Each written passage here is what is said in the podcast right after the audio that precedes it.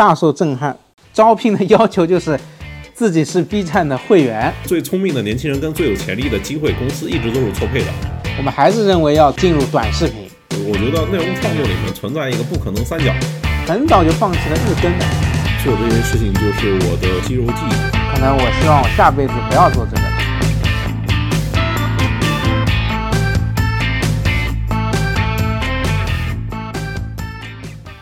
大家好，欢迎来到新榜编辑部。本期节目由二零二三新榜大会冠名播出。新榜大会是由新榜主办的一年一度的内容行业盛会。今年大会将于三月二十九日至三十日在上海举办，欢迎各界内容朋友们来现场交流。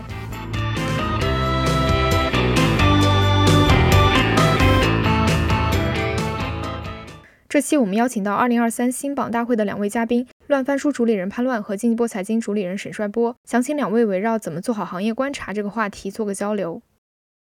首先，非常欢迎潘老师和波波做客新榜编辑部，两位都有一个身份是行业观察者，而且在各自的领域都有过非常出圈的代表作，是不是可以先请两位用自己的方式来打个招呼，做个自我介绍呢？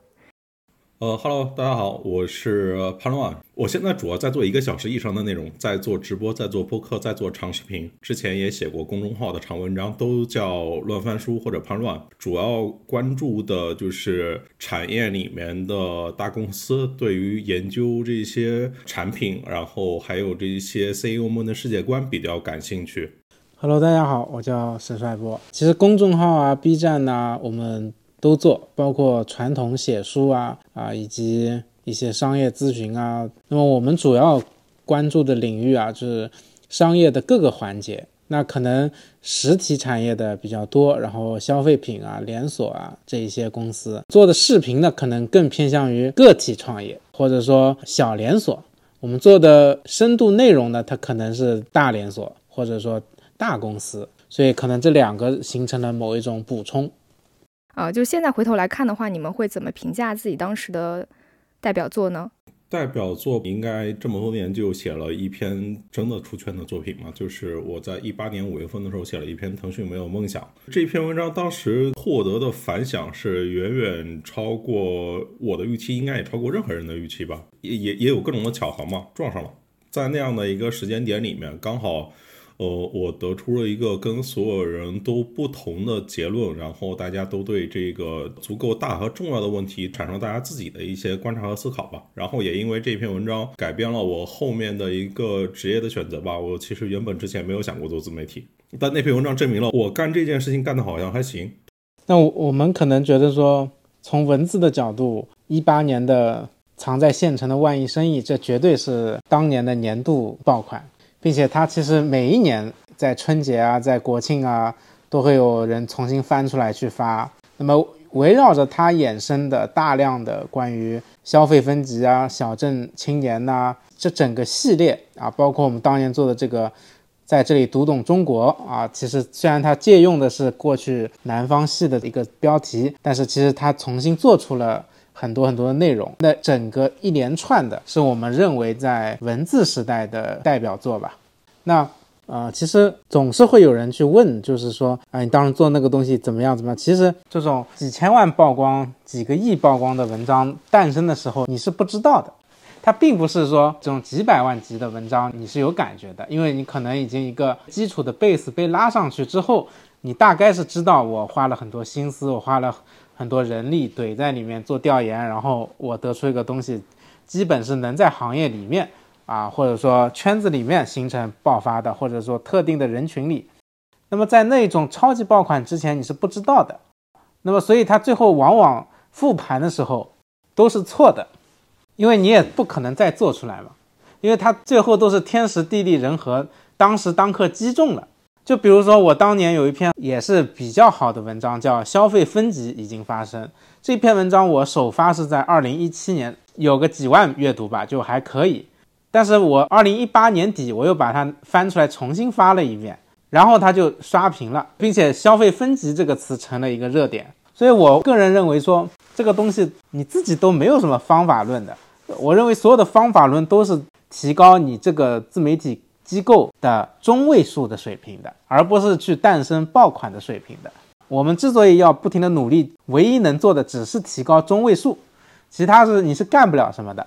那在视频时代，其实我们做的比较出圈的系列叫破产系列啊，它讲的就是一个个个体怎么创业失败的。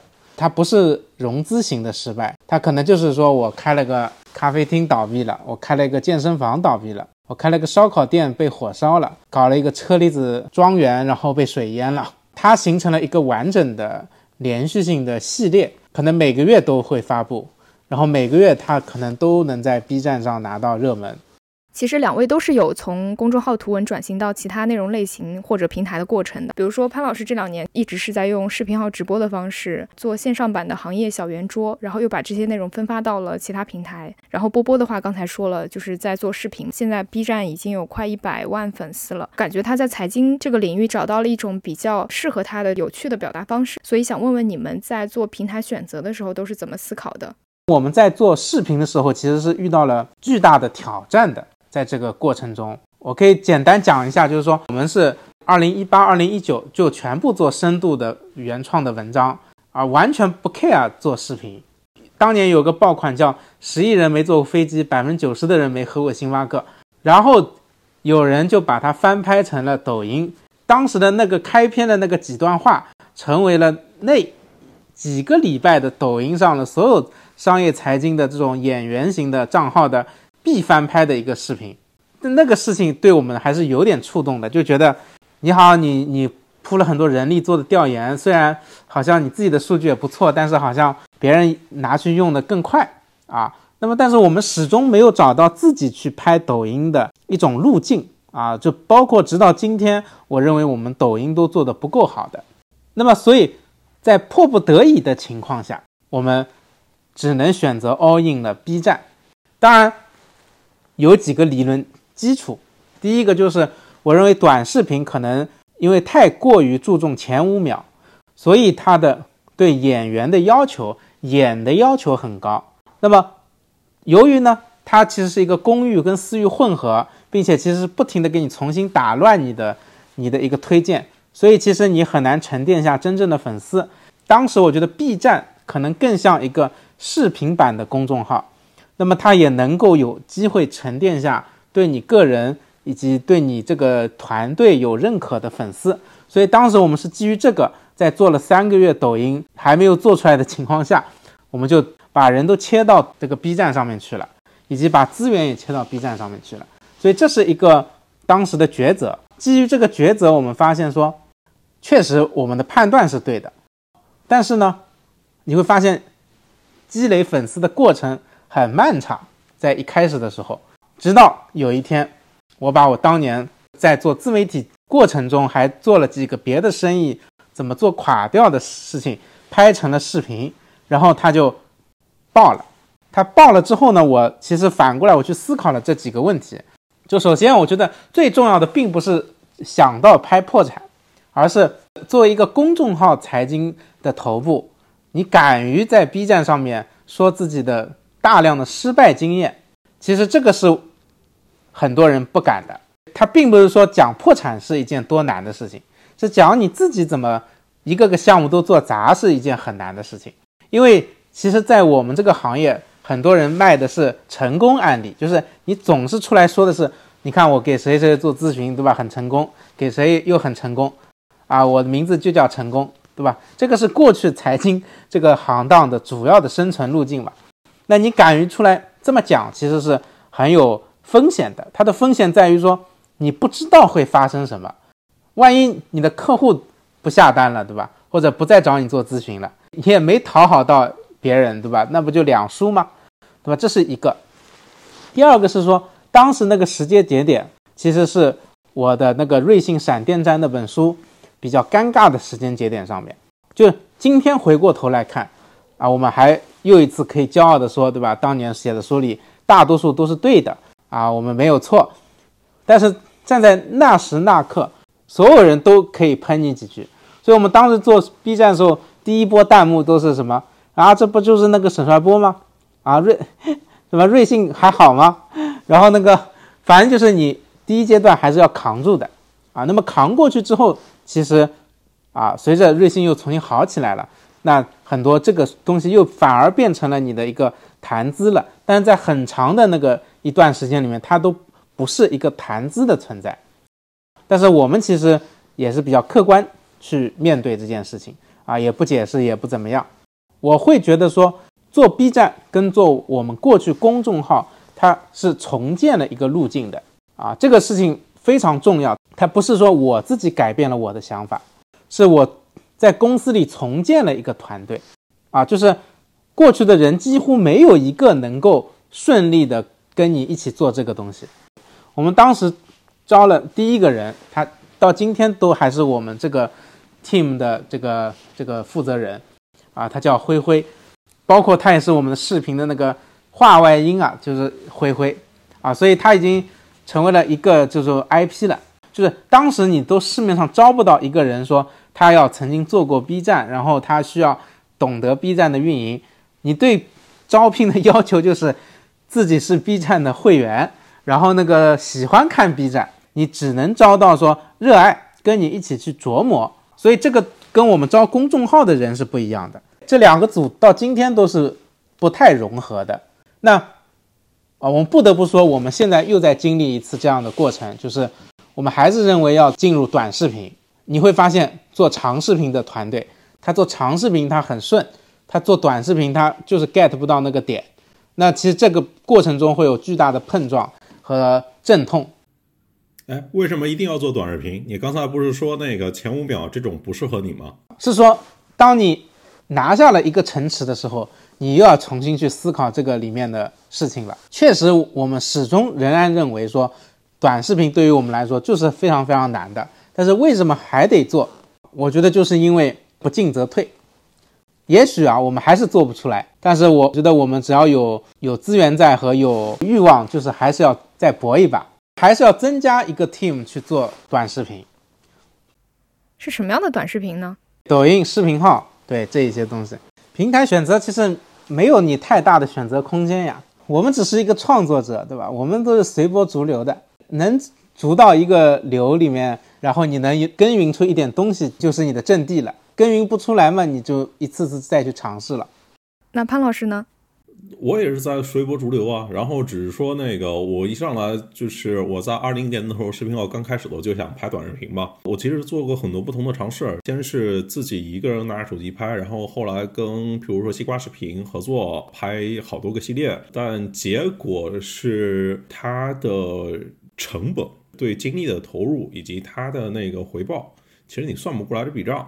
然后后来就是发现了有直播这种形式嘛，就是视频号直播，应该第一天我就用了吧。然后视频号第一个千人在线肯定都是我。我我就突然发现直播这个形式对我还挺好的，让我能够相对的比较呃舒服，就是因为我的确跟波波刚才聊的，在短视频里面，它其实存在一个供给的问题，就是海量的供给全部都在一分钟以内的，但是我想要去给出的内容，可能在一个很短的时间里面完不成，我甚至可能需要一个小时以上的内容，所以我现在做的事情就是把线下的。三十分钟的作为一个大会中间环节的行业论坛搬到了线上，围绕这个话题聊两个小时，并且观众可以互动提问，改变这个问题的走向。之前像我们自己写文字的话，一篇文章撑死了也大概就一万字左右嘛。但是如果你把这个直播，呃，哪怕你最后剪成一个九十分钟的音频，应该也至少会有三万字吧。它的信息量其实是不低的。直播它这种是更加 for 互动的，然后再把它变成播客之后，做一些简单的剪裁，其实是更加的 for 内容。其实两边的用户的感受也是不一样的。就包括我发现有一些朋友他看完直播。还我回头再去听一个播客，当然也是跟那个场景有关。就有一次，我就问大家都在什么样的场景里面听我的播客。我身边的创业者朋友说，其实挺多都是在健身或者说开车通勤，然后呃走路的时候听，因为之前的这些场景可能都只能被音乐覆盖掉。我觉得像文章、音频的播客、视频直播都还是有不同的场合跟目的的。但是我现在做的直播呢，跟播客呢，都是这种不适合。看屏幕的时候，在这一类的场景里面，如果你只是听歌的话，它是撑不满一个小时的。但是你健身的时候去或者通勤的时候听一个小时的播客是完全 OK 的。但是最主要是这个直播吧，直播那个场相当于是建起来了，就是做出了一个行业的讨论的场。刚才那个波波说，二零年的 B 站它有一些视频版公众号的感觉，我觉得就譬如说前两年这个小宇宙也有那一点点公众号早期的感觉。但当然是因为那个呃小宇宙是因为小众，而且没有商业化路径啊，会就。更多人用爱发电一些，当然它可能那个氛围也会更好一点。当然，我下面肯定也会再考虑去做视频。不过，我现在先是把那个过往的直播剪切一下，变成长视频，依然是一个小时以上的视频放到 B 站去。当然，完播率肯定不算高，但就是先试一试。短视频可能也会试。嗯嗯，我我有看到你在 B 站的视频，把每个人的那个头像从直播里的那个框抠出来，放成一排。对，就是因为你只有有视频，它才有传播力度。但是呢，就是声音也很好，声音它其实比文字更有史料感。嗯嗯，波波，你有打算做播客吗？没想好。对，就是我们觉得还是视频吧。我觉得我还是以视频为主。但播客没有传播力度，波波他都能够做千万级的爆款，就是数亿级的爆款，他就应该在更大的池子里面。今天可能整个中文播客的月活也就几百万。我觉得就是这么多年，你看啊，我觉得一个比较令人绝望的事情就是，其实中国互联网的爆发是一次一次的降低了门槛，所以它是一次一次的用非精英的方式在定义流量的，所以就是越那个的，它流量越小。那我觉得说，它不是我的爱好，我的爱好我也听听播客，我还特别喜欢听那个得道上的听书啊，因为我觉得得到的听书可能是。所有做书的听书做的最好的，这是我主要的知识摄取方式，对吧？我是不可能去通过看短视频来获得核心的重要的知识的，哪怕听一些，我也得求证一下是不是这么一回事啊？因为你觉得上面还是骗子多吧？但是，毕竟我们要养团队的，对吧？有这么多人，你不可能，你还是要接受现实的，这是我的想法啊。呃，我觉得不是接受现实啊，我觉得就是其实跟那个内容的选型是有关系的。其实播客到最后它是非常的垂的，for 行业的，不是 for 大众的。呃，本身就是它的用户量也不不够大，而且就是它的门槛，就是种种的特性，它其实到最后是更加的偏向于就是行业或者说一小撮人呢，在目前这个阶段里面，对，还是比较小众。如果跟视频来比较多的话，非常非常小众。那就非常小众。那你们有打算，比如说做小红书吗？有打算，但就是没有想好怎么来做。对，就我觉得小红书还挺好玩的。小红书对于我们来说就是分发平台。哎，那你觉得就是呃哪个会是你的就是主平台呢？非分发平台？你看啊，像公众号肯定是主平台，对吧？B 站肯定是主平台，短视频其实就是抖音跟视频号，其他都是分发平台。嗯，这个排序是根据什么来排呢？排序嘛，就是首先我们早年做公众号的，对吧？那这是我们的基础。大家都说公众号流量掉得多，其实深度文章这东西影响不是很大的，而且越来越少人做深度文章了，大家都不愿意做的是，其实我们这个核心用户的也没有减少。与此同时呢，B 站我们做起来了，所以对于我们来说是主要的平台，因为你上面的人群也比较独特。啊，你的叙述方式也比较独特，所以他的视频很难放到抖音上就能火，或者说可能前五秒我们都是 “hello，大家好，今天我干了个什么事情”，人家都划走了，这都不可能听你废话下去的。所以就是啊，我们是把所有的竖屏短视频当做统一的制作的，制作完一起发。嗯，那我可以问一下你们在几个平台的这个投入产出情况吗？就是有没有形成正循环？因为比如说波波团队专门做 B 站的小伙伴大概就有七个人是吗？就是这个成本感觉还挺高的。他一直处于可以赚钱，但是还没有赚钱的，就是他肯定赚了一点点钱，他都是用于投入就没有了。但是你说我硬要赚一点钱，比如说我就少招两个人，或者说怎么样，他也能省下来一点钱的。也没有必要了，我觉得还是把这个平台当做一个栏目做做好吧。那是不是可以理解，你们做 B 站其实是呃，为了未来布局呢？就是因为看好 B 站上有相当一批年轻人，然后你们先积累这些年轻的用户。不是，我不是这么思考的。就是当然，这你这么说也没有错啊。但是，但是我的思考是另外一个角度。潘乱他是 IP 了，对不对？那我觉得我大致也是个 IP，对不对？但是你说什么互联网什么深度观察啊，然后什么商界观察，你觉得这些号是 IP 吗？他一没有人，对不对？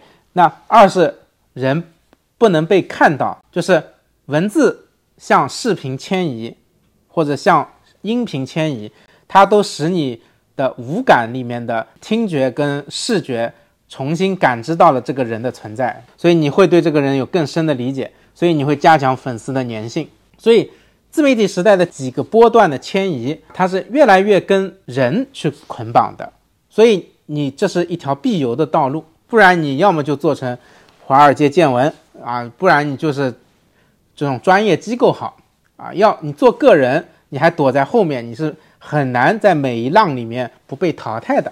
这是我认为一个很重要的事情。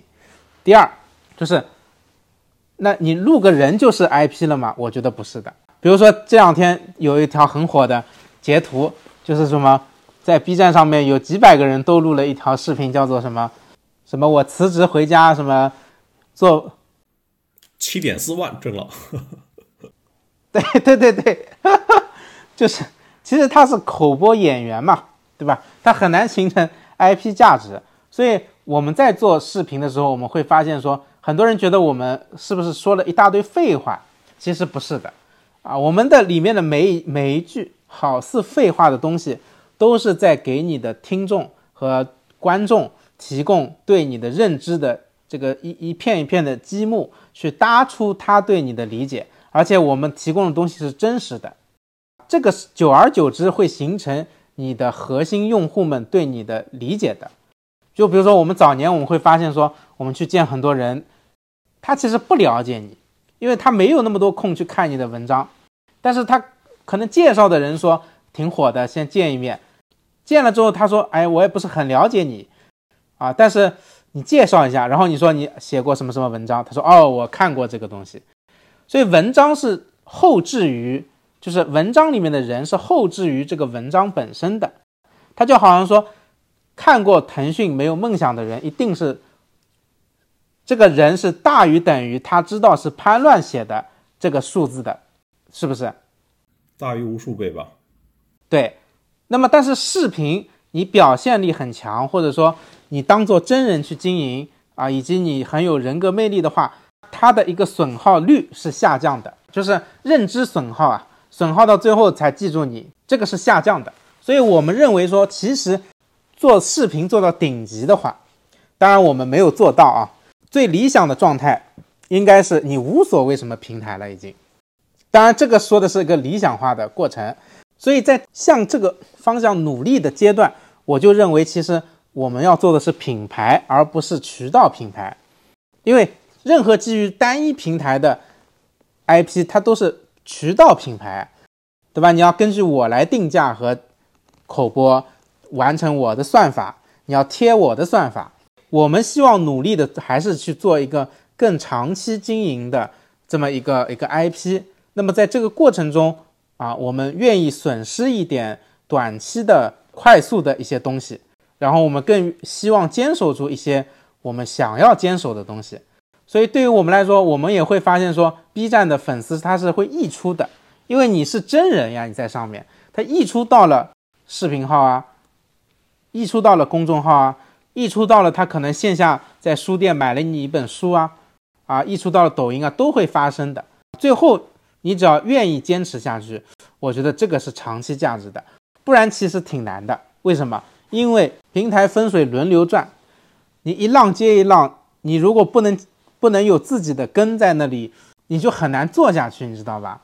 呃，我我觉得刚才波波聊那个损耗率，我我有不同的另外一个方向的解读，就跟我这两天发那个朋友圈嘛，我我觉得内容创作里面存在一个不可能三角，就是原创、优质和高频。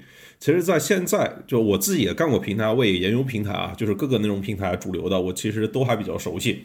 其实，在各家的规则里面，高频更新最重要，是否原创最不重要。为什么会有这样感慨呢？那不就是因为各家平台的他们自己的数据以及那些运营的同学的 KPI 其实都有导向更多的更新嘛，然后才会有更多的广告位，才会有更多的时长，其实跟他们的运营目标是绑在一起的。但是这里面就是又回到了我跟波波有一点不同，就是我是一个个体户，我一个个体户的选择，你想想，如果我在公众号这个维度里面，我是不可能做到高频的。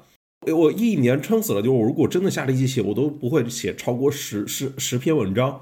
对，然后我可能就是只能写一年，然后后面我就我就那个歇了，对我就写不动了。如果我想要变得高频，我得必须有一个团队，我必须走向一个机构化的路径，我才有可能让公众号变得高频。包括你新榜那个号，你你其实也没更新多少，但你必须有一个内容团队，才能够在公众号这个维度里面保持一个相对频率的更新。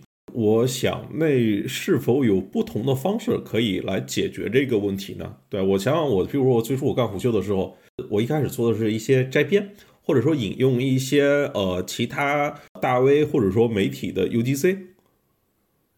那我是不是可以放在直播里面，然后我让这些人直接来聊呢？对，而且就是在直播这个场域里面，直播显然是可以就是做到高频的。如果你找合适的人的话，他也可以在维持在一个水准线上的内容。你找来的每一个人，他分享他的观点，那本身就是原创。我我只是想到这个点，所以后来我我选择了就是做这种呃圆桌对话的形式的直播，然后继续围绕直播来做做内容生产。而且这里面一个比较尴尬的点在于，对于其他的做机构的，像波波他自己因为是创始人，而且他有这个意愿把自己这张脸露出来，但是。有更多的机构，他没办法，就是那个创始人他不愿意走到台前，或者说一个机构没办法把就是代表他们机构的那张脸落在呃一个非核心高管的人身上吧，大概就这么说，因为后后续总会产生各种扯皮的事儿嘛，就是我们这些年肯定也会看到前台的主播起来了，跟后面的机构又产生了各种的问题，我们肯定都看到很多。尤其是在直播，我觉得视频还有某些方式可以解，但直播里面对于机构来说几乎是无解的。如果他不能够把这个所有的关注度集中到一张脸上的话，因为直播间我们刚才聊了，它是更 for 互动的，它是更加认人的，它同样的也减少了非常多的损耗啊。那波波觉得呢？就是对于刚才潘老师说的这个原创、优质、高频是内容创作的不可能三角，我觉得。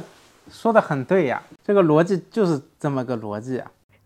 是，然后其实刚才也提到一个，就是关于怎么平衡个人作战和团队作战这个话题。之前我跟潘老师可能私下也聊过，这个可能也是为什么他至今还是他说自己是个体户呃的这样一个原因。波波这边人可能更多一点，现在应该有二三十个人是吧？就是你们是怎么在保持强个人风格的同时去做好内容输出？就是这个是不是也可以聊一下？而且我听说你们现在那边最年轻的实习生是零零后，而且这个零零后实习生还帮你们在重庆带了一个三四个人的实习生小队伍，是吗？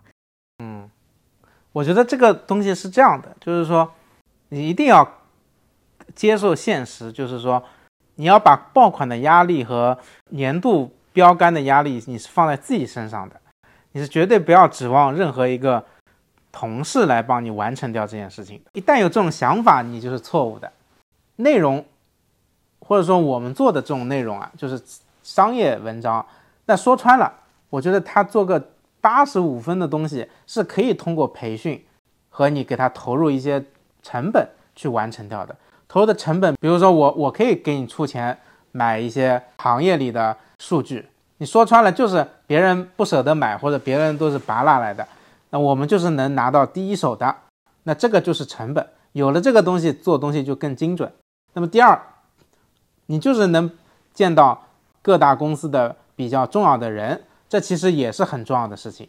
那你要允许你的人不是写作的机器，他不是一个月写二十篇的，他就是一个月我们我们的 KPI 定的就是很低的，一个月。一个人能搞的原创也就两三篇，顶天了。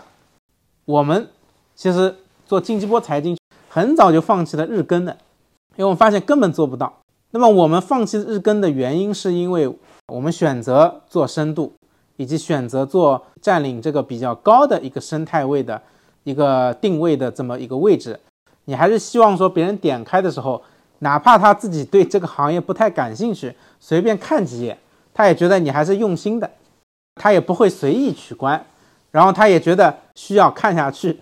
所以就是做财经的公众号跟做视频还是不一样的，因为公众号是还是适当的可以去除一个个体的属性在里面的，对，那它也是能够标准化的。我们在做视频的时候，其实我们发现说，如果靠你自己去贩卖你自己的经验经历，那也拍个十期二十期也就结束了，就全剧终了呀，你没有那么多东西可以讲的呀。所以其实啊，我是很理解潘乱说的，就是为什么要组圆桌啊？其实它是一种组织大家做 PGC 的一种比较好的方式的。其实我的破产系列。包括我致富经系列，它都是 PGC 的，啊，是因为我们搭了个台子，然后有人愿意来投稿，然后我们的人主要是去把他的按照写写的更好的方式，表达的更清晰的方式整理出来的。你让我天天去编故事，我也编不出三百六十五行，所以其实它还是走向了我们说的啊一种重组了生产模式的一个过程的。他也是要找到那个路径的。那人员管理这一块呢？就是你怎么保证啊，这么多人可以为沈帅波这一个 IP 持续稳定的？保证不了呀。就是你说穿了，就是我们很多作者，他今天干得很开心，这个月数值还跟你说，我决定要好好干下去的，我大干一场。那两个月后，他说我不行，我干不下去，我回老家了。那很正常的，你知道吧？哎，呃，潘老师呢？潘老师，其实我觉得你虽然是个体户，但是其实你现在有很多的跟外部合作的部分，呃，就怎么能很好的去跟外部实现一些合作？看平台啊，那个平台有任何活动，我积极参与啊。那个平台要跟我搞个什么东西，那个就是，呃，平台要做什么系列，然后平台要做什么定制，然后平台要就是推什么样的主题，本人积极参与，就是积极的把自己当好一个插件，对这个。相应平台啊，然后就是其他的什么，就是人员的邀请啊，那个什么拍摄啦，然后什么宣发啦，那个推广啊，后续的剪辑啊，全部都扔给平台，我就负责出个人就行了。我自己的就是不断的摇人啊，不断就是从我身边的朋友摇，然后再让朋友的朋友给我推人啊。我一般都是去发个即刻，发个朋友圈，让大家帮我推荐嘉宾吧。我先抛一个选题，我想到了某个选题，然后谁帮我推荐嘉宾，呃，帮我推荐或者自荐也都 OK。对这种，然后我觉得主要还是因为，呃，过去这两年多，我把这个直播间其实是一个房间了，就这个房间的这种呃圆桌讨论那个场，这个氛围给它建起来了嘛。然后就是到后面的话，我因为我都是基于直播而做内容生产嘛，我到后面其实就是，呃，再把后续的重新剪个播客，当然就是剪播客这个环节，然后以及就是剪剪切视频那环节，呃，我有一位同事帮我做，对，所以我们现在就是是两个人的团队，对。两位有算过自己呃入行到现在准确的时间吗？大概有多少年了？做媒体的时间十一年，从我做。微博开始都十三年了，哎，波波你多大？你哪一年的？我三那个三我哎我哪一年的？我九一年的，我现在三十二了。我靠，你这够早的呀！这个入行经历也都很多年了，就是从刚入行到现在成为比较资深的从业者，你们觉得自己大概经历过哪几个阶段？这个可以聊聊吗？我觉得我首先是在入行之前读了海量的跟这个行业相关的信息和资讯。我在上学的时候，我把两千年到一零年学校图书馆里面所有的财经类的杂志的过刊，我全部都看过一遍，然后现看我也都在跟着看。所以我大概会知道这个行当从哪来的。所以后来一二年的时候来干科技媒体这个事情，没觉得有什么违和，或者说有什么很高的门槛。入行之后就是疯狂的训练呗，不断的去学习、去处理，初期都是玩命工作，可能就是至少前半年到一年里面就是玩命工作，不断的增强这种训练，增强这个。手感，再后来的话，其实就是离开媒体这个行当，去做 VC，自己创业，然后去积累不同方面的，就是看问题的那个经验和视野嘛。再到后面再去写产品的时候，肯定比之前的自己会好很多嘛。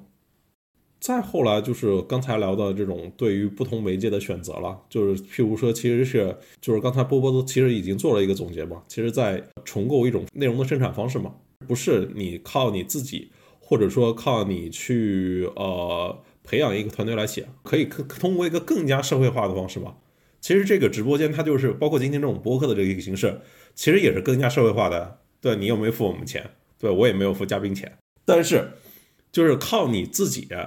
你是招聘我们自己的招聘比较难批量化的找到这些水准的人呢？我现在关于这个问题，我有一个思考。我们会陷入一种语境，就是说，啊，假设我是一个在这个行当里混得还可以的人，一般大家都会啊，你怎么走到今天？然后你就会说你在哪个时间点做对了什么事情，然后你啊克服这么困难，然后你坚持下来，然后你走到了今天。但是有一天我发现事情不应该是这么去思考的。那一天我在跟一个朋友吃饭，就是大家回首过去的十几年，人家说的实际是什么？人家说，他说零八年放水带来的普通人认为就是，那就是房地产，对吧？他说零八年放水带来的最大的机遇就是国内开始出现就是这个人民币基金了，因为有太多的钱进入到这个里面去了啊，他没有别的地方去，或者说就那一瞬间对我来说是很不灵不灵的，就是你会发现说。OK，我们看说啊，我们抓住了微博，然后我们又抓住了微信，又抓住了 Anyway 视频，啊，其实它还是很细分的小的机会的。所以我觉得，起码站在我自己的角度，我觉得我们不应该去告诉听众说，就是因为我们是每一个点都做得很好才怎么样。同一个时刻，对于不同的人，机会是不一样的。我想说的是，就是也许我们只是今天把我的经历给。流程化了和具有延续性的表达了。比如说，我当年二零一四，我去上海家化上班，我大学毕业，我做电商，其实我是懂电商的。在那个时候，我要是不做自媒体，我我们瞎说啊，我比如说我去搞一个贴牌做电商，那我可能就是另外一条路了，未必比今天差。那我后来自己去创业，我开过培训公司，我开过这个连锁店，啊，它都是。第一个项目赚到钱了，第二个项目一开始赚钱，后来管理的不好就垮了。跟我同一时代的，我后来认识了跟我同一时代的所有活下来的餐饮大佬，你知道吧？当大家回首那个年代的时候，你突然就觉得有一丝茫然，就是 有一丝茫然。对，所以我我个人会觉得说，啊，其实最后是因为，也许是你比较喜欢，也许是因为。这件事情正好你几个点踩对了而已，所以显得你的过程很具有连贯性。呃，其实也是有道理的，就是因为其实如果看今天的年轻人的话，我大概的非常强的感受就是，其实比我这波人是更聪明的。就是譬如说科技媒体刚起来的时候，一二年的科技媒体，呃，像是虎嗅、三十六氪、平 West、钛媒体，然后还有猎云网这几家。其实最初都是招不到好的人的。很快，一二年年底的时候，我就发现我们公司一半的都是北大的。再往后，就是他可以去招到更多很聪明的人啊，他更聪明，然后他处理信息的能力也更强，然后跟我们那个年岁比呢，也有更丰富的生活跟实习的经验。但问题就是，今天这个行当它太卷了，而且行业的增速还下降了。更年轻的朋友想要出头，其实提出了更高的要求。其实是我觉得根本上最大的导演肯定都是时代啊。对于初入行的人，他在完全对这个行业空白的情况下，他可以先怎么做，再怎么做。明白。换这个来说，我觉得就是我今天还编了一条朋友圈，我说，当一个事情你看不懂的、看不起的时候，是最赚钱的；当你感受到别人的成功案例的非常震惊的时候，基本就是最后一波了。当你觉得你应该组织一个正规的团队，大举进入的时候。基本你已经进入被收割期了，所以我认为说，你看这几年抖音做的特别好的，或者 TikTok 做的好的，TikTok 做的好的，一定他妈的是没有在国内抖音赚到钱的人。对，那那是因为其实是因为最聪明的人啊，他做了太多的选择。举过一个例子，譬如说十年前，就是毕业生十几年前吧，二零一零年前后，他们应该去互联网的时候，去 BAT 的时候，他们大部分去了国企，去了外企。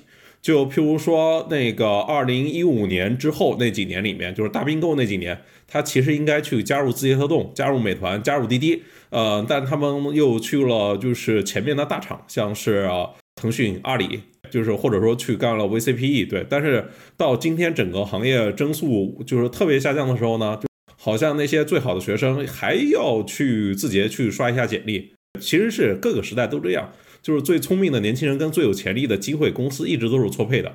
是的，所以回到那个问题，我个人觉得就是说啊，我们今天要做的就是抓住不起眼的小机会。我觉得可能大家还是有很多机会在里面的。哎，如果把问题收敛到这里呢，就是说就不不要算那个 RY 的模型。对，不是算那个成长机会的模型，算这个职业，你你就是算做一个内容从业者，然后做一个商业内容的创作者，然后在这个职业上的成长，不算最后那个呃机会上的回报。我觉得对于我个人来说，几个阶段，一个就是微博时代啊，我在微博时代玩的还是很溜的啊，就是那我是抓住了当时的大家没有一个信息差，然后我。就是做那种裂变式的方式做流量，对。那第二个时代是，啊，我有一天我极度震惊于，因为我们以前微博段子手都是认为一百四十个字改变世界，我极度震惊于微信的帖子怎么这么长还能在朋友圈里转起来，所以我就认为我们我过去的一百四十个字改变世界的认知可能错了，所以我就去很努力的学习怎么写文章，啊，然后我学怎么写文章，我肯定不能跟。写微信文章的人学，我就去学最正宗的，我就把把那个什么哈佛商业评论呐、彭博社啊什么，我都临摹下来。我研究这个组织架构是怎么弄的。再后来，其实我觉得是说，当别人都放弃写深度文章的时候，我们其实就做到了胜者为王了。对，因为大家都觉得这个投入产出比太低，那我们是认为说这个东西一定是有一群人持续要看的，并且它是精众传播的。主要方式啊，比如说你要选择相信一个股票，或者选择相信一个机构做他的代理商、加盟商，你不可能靠看一个二十秒的视频去完成这个决策吧？但凡这个的，你对财经深度是有需求的啊，所以我们坚持住了，没有转型啊。就虽然我们重建了一个团队，但是我们在原来的队伍上没有任何缩编的，原来的那个队伍还是在持续的投入的。在做视频的时候，其实我们。认为说，我还是抓住了说，改变了自己，尤其是改变了自己，啊，就昨天昨天那个一个朋友来，我说就是，我们过去很多人写深度，他会由于偶然在某一个维度上引领了别人，你就是老想天天引领别人，引领着引领着你就被杠上去了，啊，所以我们就是主动的走下来，就是说我引领不了你，我做什么做了很多事情都黄掉了。啊，所以这这个其实是打开了一个新的市场的。那我觉得这几个节点其实都比较重要。如果从个人来说，我觉得有个非常非常重要的节点，就是我认为是我跟涂晓明合作这个节点是非常重要的。就是我的现在的合伙人，因为他原来开 for A 公司的，他的公司卖给了日本电通，所以我当时认为就是说我们早年的自媒体太野鸡了，没有服务。我相信服务会成为未来的主流，所以我们就在那个时间点，我也不懂怎么服务大公司，那我就选择跟一个每天在服务大公司的人合资，我们合并在一起再做这个公司，可能是对我们非常重要的。然后关于下面这个问题也有聊到一些，就是关于大家怎么做行业观察的，觉得要不然我们抽里面其中一个点可以再聊一下，就是关于大家怎么找选题的。我前段时间看那个影视飓风采访一个猜想的时候，一个猜想是这样的，就是他的选题库可能有几千个选题，然后他会分门别类，把它们划分为 S 级、A 级、B 级，然后根据时效性、话题、切入角度的变化来动态调整这些分级，然后再从当下的这个 S 级里面再去选，然后再去做调研，调研会占据他百分之八十的创作时间，他可能每一篇稿子都要看平均。四五篇工具书、教科书，还有论文啊，当然这个跟他创作的内容题材风格有很大的关系。呃，你们一般是怎么做的？我一般都是先疗愈，把自己疗愈好了，就会出爆款。疗愈是什么意思？就是补充能量呀，各种维度补充呀。我觉得其实有一种焦虑是来自于信息过载的焦虑的。我觉得这一行难的不是偶尔出个爆款，难的是长期维持一个基准线创作内容。完全同意，我压根就没想过出爆款。啊，当然，因为那个是很少出爆款啊。对，爆款对于我，当然也是因为我做的就是偏向于行业讨论。因为我到最后，我其实只需要一部分人知道就 OK 了，或者说他们愿意呃参与进来。对，所以其实哪怕你说你要维持住那个基准线啊，我觉得它其实对一个人的热情啊、能量啊考验很大的啊。昨天我还在跟一个导演说，其实拍视频最重要的不是选题的，当然选题也很重要啊，而是你的当时当刻的能量爆发出来的那个能量啊。以及你爆发出来的让人感觉很很喜欢或者很兴奋、很信任等等的这种能量很重要。以及你同样一个故事，有时候我经常聚会的时候，你会发现今天聚会聚得很开心，你讲那个段子大家都哄堂大笑，笑的真的是眼泪水都要掉下来了。但是今天没有那么开心，你硬讲段子还是同一个段子，你自己也没有那么高兴。当你的内容维度越来越多的时候。啊，最后其实就是自我疗愈和自我能量释放的修复的这么一个过程了。它已经不是找选题这个话题了，因为当你水准，当你练过太多篇和太多选题之后，你就像那个卖油翁一样的，你大概知道这个东西是在什么量级上面的。我跟他有不一样的看法。我觉得其实是我的大部分的选题都是在试图回答一个问题，就是怎么去做好一家公司。然后这里面就是抽象出来又分了一些的分支，就是过往的这些公司在面对一些真正的大问题的时候，他们是怎么应对的。我写了非常多中国的、美国的那些著名的大公司，他们应对移动互联网这一个这些公司就是一生中最大的一个转型，他们是怎么做的，从各个方面。然后另外一个呢，就是在写这些公司是如何组织起来的，不管是他从他们的产品理解，再到 CEO 的世界观，再到他们的就是人事钱是如何变化的，对，就是这些更诚实的表达。我我写的大部分都是就是在一些固定的方向上再去做讨论，然后把这些再展开的话，我写的其实是。两三种吧。如果从这种时间维度划分，我做了非常多那种就是历史的考古的，譬如说那种移动的转型，然后也做一些行业的分析的观察的，譬如说我会去分析这些 CEO 的世界观，然后去分析各家产品的最抽象到底的那个逻辑是什么，就是它在最小的原子化那个点上它的出发点，然后它就是各种东西它解决问题点它有什么不一样。再者的话，就会去做一些跟行业的前沿的趋势性的东西。这我说这是一种划分的方向。还有一种，就譬如说，我之前干过一段时间 VC，然后后来创业的时候也接触过，就是几百个 VC。我发现就是 VC 们他们的提问和后续他们回公司给老板交代的东西，都是有一个非常模板化的东西在那边，就是一个 memo。就是所有的 VC 你会发现，就问你问题，绝大部分都非常像。其实他是在获取信息。他试图在对于这个创业公司呢，去建立一个模型，就譬如说为什么创业，是什么样的团队，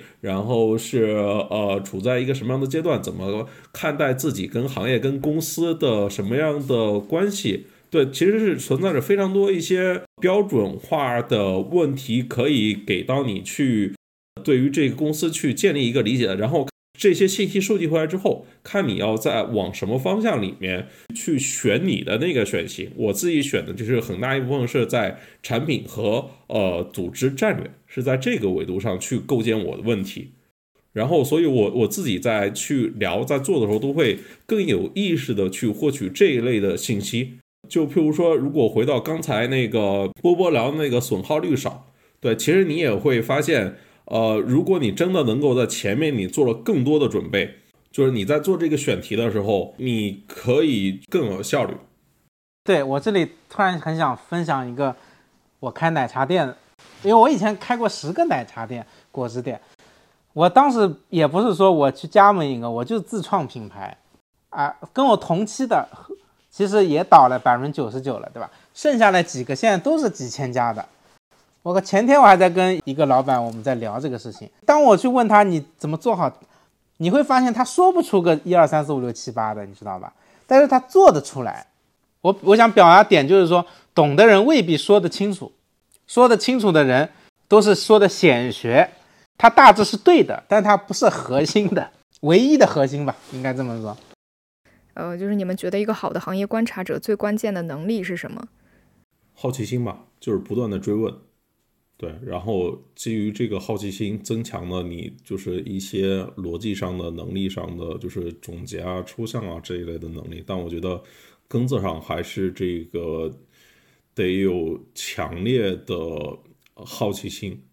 补充一个吧，我觉得就是一个是好奇，一个就是你要善于抽离，但是你又又要善于共情，就抽离和共情你要同时具备这个能力。我在我比较初级的阶段，我很容易共情，一共情你就把他描述成一个伟大的企业家。过了两年，你突然发现，哦，原来他第一桶金也不怎么干净嘛。那事实上他不是伟大的企业家，你知道吧？他是一个很聪明的商人，很优秀的学习者，很牛的迭代者，啊，慢慢做成了个正规的企业啊。但他一定不能按照我们当年太激动的共情来描述。我觉得这是。当年不够成熟的地方，但是如果你不擅长共情，我觉得在做很多内容的时候，你是很难跟他产生共鸣，让他打开他的嘴，告诉你那些内心深处的东西，或者说告诉你更多的料啊，因为你会发现，天天接受采访的老板讲的话的百分之九十九都一样。建立共情是你能拿到一手资料的很重要的一个点。抽离的目的是为了客观。是为了让你成为一个更进阶的商业观察者。呃，两位自己从业多年，自己写了很多内容，也看了很多内容，能不能聊聊你们自己觉得比较值得推荐的几篇行业报道呢？我觉得何涛一六年吧写那个海麦之王 MC 天佑，我当时就觉得，操，原来这个还能这么写，就是因为就我们这些写科技评论的，压根不会写故事，写故事的其实又不懂行业，不懂科技，不懂互联网。他刚好在里面做了一个嫁接，然后他写的呢，又恰恰是这个直播世界刚在方兴未艾的时候写他最有代表性的人物，然后这背后其实又写了这个时代人的那些审美趣味啊、精神状况啊，我觉得这是一个。然后另外一个呢，我觉得还得必须 Q 一下老编辑同学，对我觉得这哥们儿是一个才华横竖都异的啊，这位朋友，就当年这哥们儿就是一个人开创一种文体。他是把这种知音故事会那种写法放到了这种互联网行业的写作里面，就是达到了以假乱真的效果。还有一位就是楚达成，他二零二零年写了几篇的商业随笔都非常好，非常的深入浅出了讲出了过去这些年的信息革命背后真正的那个主轴对于公司的影响和变化到底是什么。海外部分我特别推荐那个尤金卫，他写的几篇关于 TikTok 的文章。就是我觉得他从根子上回答了，就是为什么这些年产品是往这个方向来演进的。我最近我觉得有一个大受震撼，那本书叫，它是讲的就是有一句古诗叫做“一骑红尘妃子笑，然后无人知是荔枝来”。长安荔枝，马伯庸写那本。对对对，他讲了一个故事，好像是编的。他讲的这个荔枝到底是怎么从岭南运到长安城的？他不是跟你用什么产业逻辑，他就是讲他一步一步怎么卷入了官商斗争啊，什么什么，然后反而很有意思。我觉得就是，我觉得这个是一种很创新的一种写法的。好的，呃，哎，你们俩有互相想问对方的问题吗？那我就问一个吧。那个沈帅波这个账号或者说媒体这个事情，你准备干几年？打算做到多少岁？干到实在创新不动了，然后也不火了，我就不干了。什么叫创新不动了不火了？因为就是你还可以围绕这个惯性，还可以一直让你下去啊。嗯，因为我觉得就是如果是靠惯性吃存量，我的性格就是会让我感觉很挫败，那我可能会去别的领域去创新一下，重新挑战一下。如果只是永远吃存量了，就是江郎才尽了，我觉得你就得接受自己已经过气了，你就得蹲下。那个别的领域可能是什么？就是如果不干媒体。存在更好的选择吗？还在摸索吧，我看见，现在还不知道，因为有的事情就是你这条这件事情没有上绝路，你就干不好另外一个事情。波波有什么想问潘老师的吗？就是你做这个，你是快乐多于焦虑，还是焦虑多于快乐？我其实没有感到焦虑和快乐这一说，就是这事儿，就是我过去这些年都跟这个行当息息相关，然后我觉得自己就是这个行业里面的一份子，我觉得做这些事情就是我的一个习惯或者说肌肉记忆，就不管快乐焦虑，我都会一直干下去。波波呢？你是快乐多于焦虑，还是焦虑多于快乐？我可能是比较焦虑的，就是我很少触达快乐，现在。我更多的还是努力做到平静，然后再加一些焦虑。其实我觉得，我今天白天跟你说的这个行业就是池浅王八多。高启强说，对吧？风浪越大，鱼越贵。就是我觉得我们这个行当它很难诞生出真正具有传承性的、很大规模性的公司。那我可能我希望我下辈子不要做这个了，因为我觉得我这辈子能力有限吧，干不了别的了，就。干点小生意可以啊，干大买卖我觉得没有希望了。啊，那咱们今天的节目就先到这里。再次感谢潘老师和波波做客新榜编辑部，也非常期待两位在二零二三新榜大会上的分享。同时，也欢迎收听这期节目的朋友能够来到新榜大会来现场听两位更多的分享。那咱们下期再见。OK，拜拜，拜拜。